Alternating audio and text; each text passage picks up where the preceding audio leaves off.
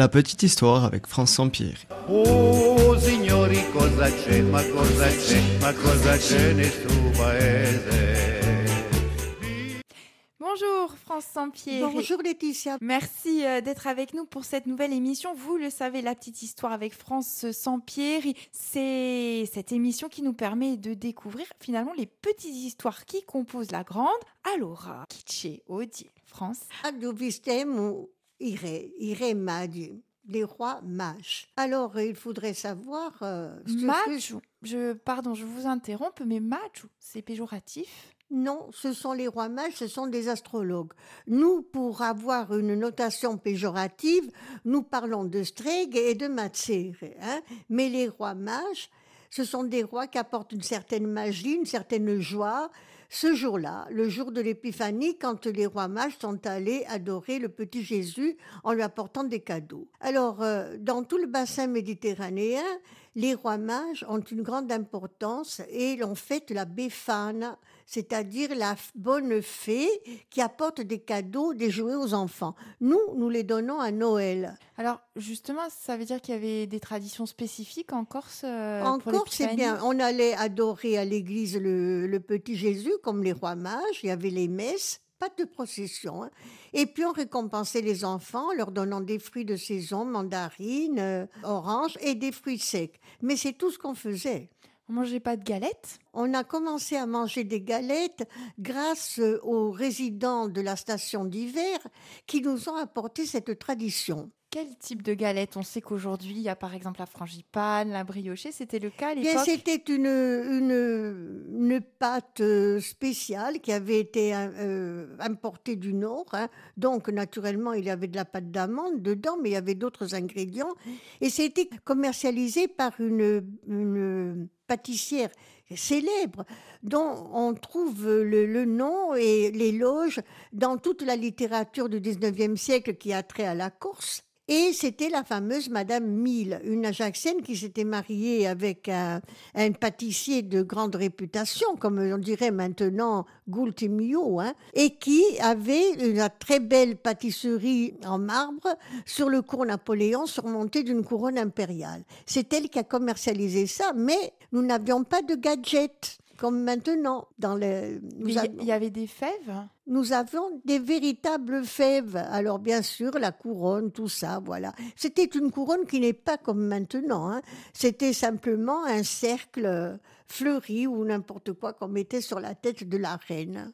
Voilà. Et les enfants, on sait qu'aujourd'hui, par exemple, les enfants, ils attendent, ils espèrent avoir la fève. C'était la, la même excitation Oui, c'était la eux même, la même chose, la même excitation. Mais enfin, euh, lorsque euh, il y avait, euh, on trouvait la fève, souvent le roi invitait la reine à danser ou bien, et puis on renouvelait ça tous les dimanches. La tradition ne s'est pas perdue. Alors, euh, ce qu'il faut dire aussi, c'est que cette tradition, elle nous vient donc du mois de janvier. Un mois de janvier euh, euh, qui nous parle beaucoup de- de- des oiseaux, des merles, du temps qu'il faisait. D'habitude, on voit le mois de janvier comme un mois terrible, il fait froid, etc. Eh bien, je vais vous étonner parce qu'avec tout ce changement météorologique et toutes ces conditions actuelles euh, sur le temps dont nous parlons beaucoup, eh bien, chez nous, le mois de janvier était réputé comme un mois presque printanier où les merles sifflaient. Les mères le Alors, je, je voulais citer, j'ai des anciens qui m'avaient parlé d'un Voilà. message publicitaire qui a marqué leur Voilà. enfance. Alors, tout à l'heure, je vous ai parlé de Madame Mille et du gâteau qu'elle confectionnait. Or, cette Madame Mille, dont la tombe est très visitée euh, au, au cimetière marin, qui s'est rendue célèbre pendant quelques, quelques générations avec ses gâteaux, elle, elle avait commercialisé le pâté de merle. Parce que le mois de janvier, c'est l'époque des merles. Les merles qui chantent, qui sifflent, qui font leur nid. Malheureusement, on les assassinait et on en faisait du pâté. Délicieux le pâté. Je sifflais et persiflais, en pâté, je suis fait. Disait, disait la. Et la, la publicité a marqué des générations d'Ajacciens, puisqu'on on nous le raconte encore. On hein, le et- raconte encore, on le cite, on, on sort. Alors moi, j'ai euh, un conte traditionnel qui vous parle de cette fameuse pauvre petite merlesse qui un beau jour a risqué être faite en pâté.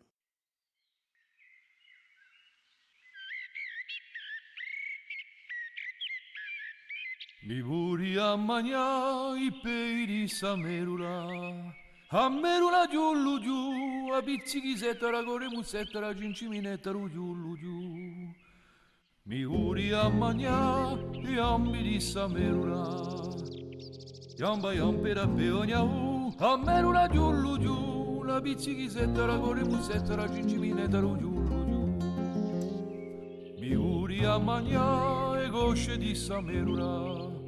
Košako jaba jo mera peonja u, a meru na djullu dju, a bicigi setara gori un setara cincivinetta rudju Mi uri a manja u gorpu di sa meruna, korpa ko košako jaba jo mera peonja u, a meru na djullu dju, la bicigi setara gori un setara cincivinetta rudju Mi uri a manja u petu di sa meruna, Peta pegol pa koko shako yamba yombe da peonya u. Hameru la giulu giu La bizzighi seta la goli russetta la ginciminetta lu giulu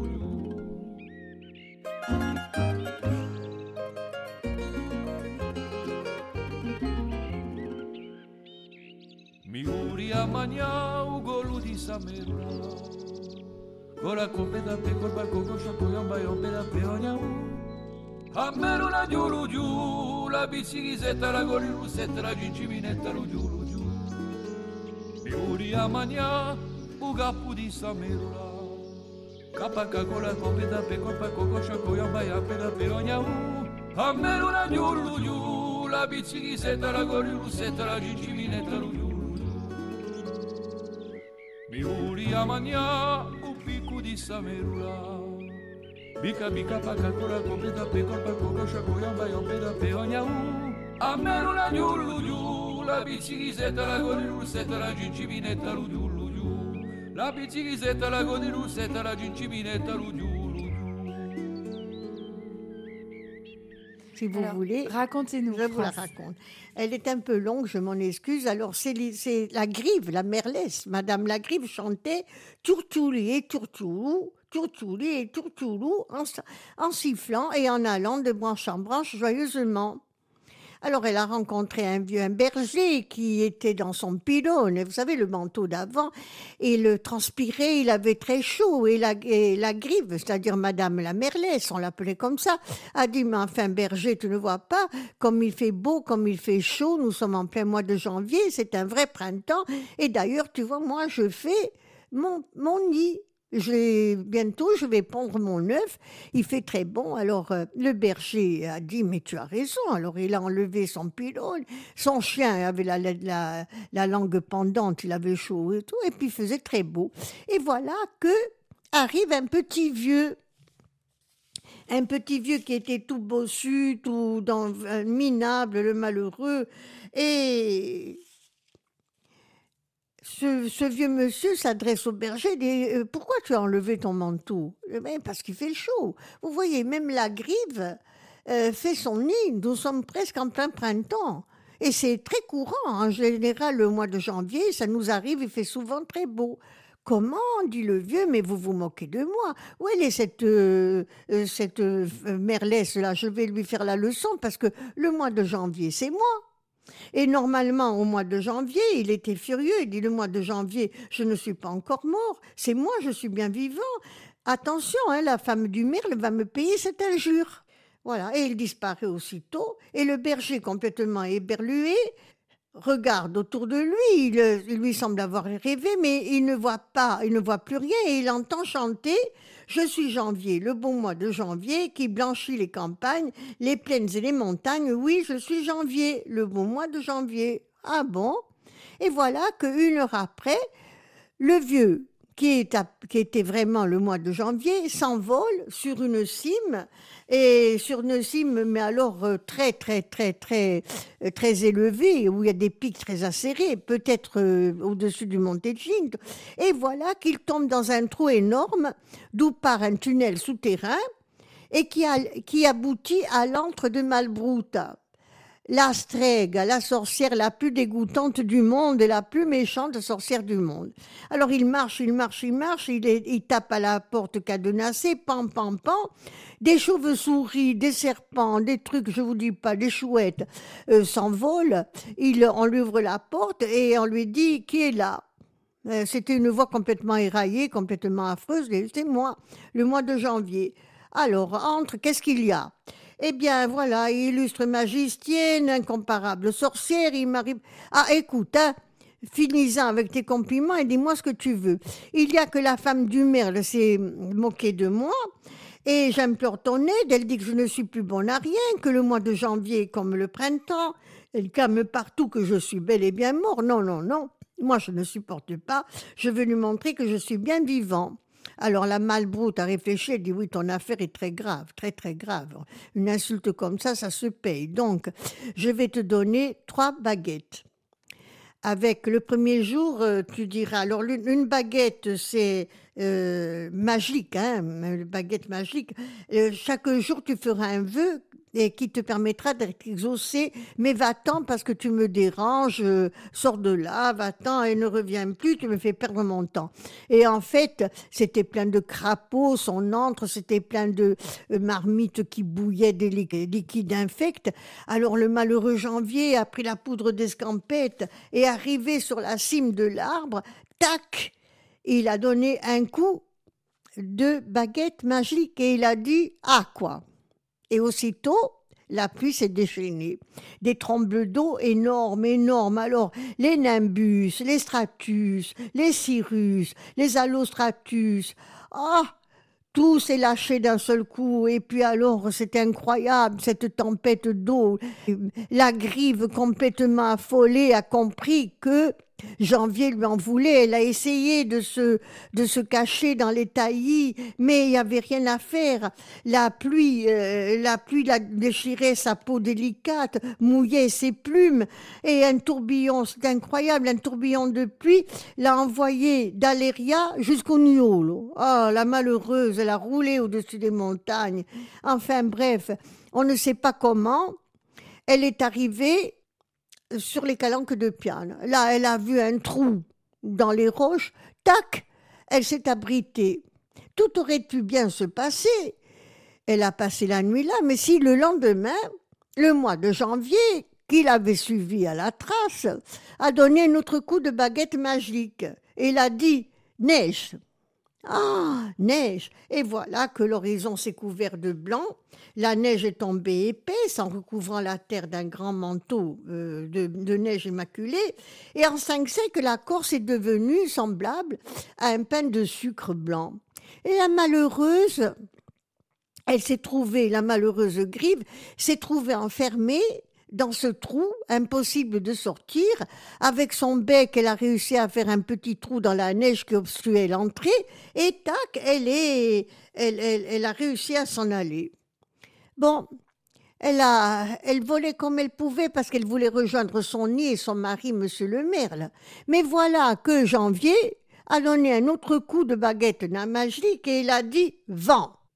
Et à ce moment-là, le, vent s'est déchaîné. Alors, on a eu le Libetch, on a eu le Mistral, on a eu absolument tous les, vents qui se sont déchaînés sur la Corse. Et d'un revers, tac, la pauvre malheureuse a, parcouru la Corse, emportée par le vent, d'un bout à l'autre. Elle s'est retrouvée au Cap Corse, elle s'est retrouvée partout, et elle s'est vue mourir. Et à ce moment-là, elle a vu une cheminée qui fumait. Ah, elle a dit plutôt que de mourir comme ça, autant que je meure euh, cuite et puis on me fera devenir pâté de merle. Et en fait, elle tombe dans une cheminée où il y avait de la suie, beaucoup de suie qui était euh, encore tiède. Et là, elle s'est abritée. Elle s'est abritée, la pauvre. Mais elle a mis au monde son œuf qu'elle avait prévu de mettre dans son nid, de, de faire naître dans son nid. Alors elle a crié à l'assassin, assassin, assassin, janvier a assassiné mon bébé, mon enfant. Mais c'était trop tard. Voilà. Et malheureusement, quand elle devait sortir, Janvier n'avait pas de chance parce que les trois jours s'étaient écoulés. Euh, il avait profité des trois jours pour donner ses trois coups de, euh, de baguette magique. Et février était très pressé d'arriver parce que février, c'est le mois le plus court de l'année. Et il en avait marre. Hein, il voulait à tout prix vivre et exister. Alors il est arrivé. Et le mois de janvier s'est retrouvé, gros gens comme devant, ne pouvant jamais se venger de la pauvre petite grive. Il paraît que depuis cette affaire-là, tous les ans, le mois de janvier est clément, sauf les derniers jours, parce que janvier recherche la grive qui s'est moquée de lui et il ne la trouve jamais. Et pour cause, elle était retournée dans le nid où son mari, très contrarié, l'attendait et où elle allait mettre au monde ses autres petits merles qui, eux, n'étaient pas destinés à être dépatés. Merci beaucoup pour cette belle histoire, France. À la semaine prochaine. La petite histoire avec France Sampierre. Oh, signori, cosa c'è, ma cosa c'è, ma cosa c'è nel suo paese?